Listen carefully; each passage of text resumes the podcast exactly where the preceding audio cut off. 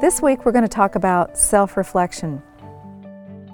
I want to tell you a story about a student from several years ago. Jake was studying to become an Episcopal priest and he came to me one day after class in a pastoral care and counseling class and said, I'd like to come by and chat with you. And I said, Of course. A couple of days later, we got together over in the cafeteria and he began to tell me his concerns about another student in the class, especially during discussion time he said, You know, there's this other student in the class and she is really bugging me. She is driving me crazy.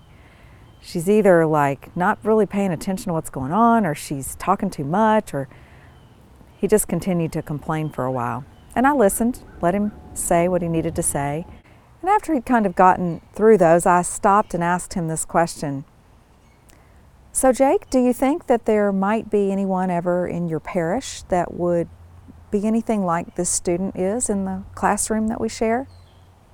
Oh, right, he said. This is my chance, isn't it, to start to think about how to relate to this person now. I said, That's right. This isn't just about what you want to fix about the situation or how you wish it were different, but how do you respond pastorally? How do you reflect on yourself about how you're responding to this person in front of you? you can start now. You don't have to wait till you're in the parish. You can begin responding to her now. Self reflection in ministry is critical if we're going to be good listeners and good ministers.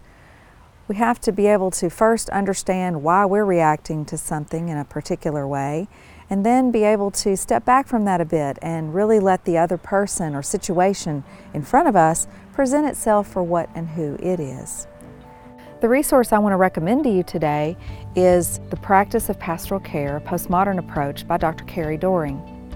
It's a wonderful book that brings forth all kinds of ideas about how to attend to listening and self-reflection as you move into your work as a pastor.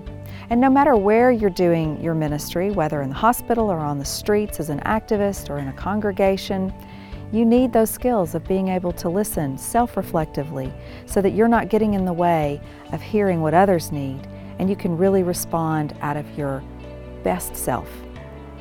The question that I want to leave you with this week is How can I become a more self reflective pastor or minister?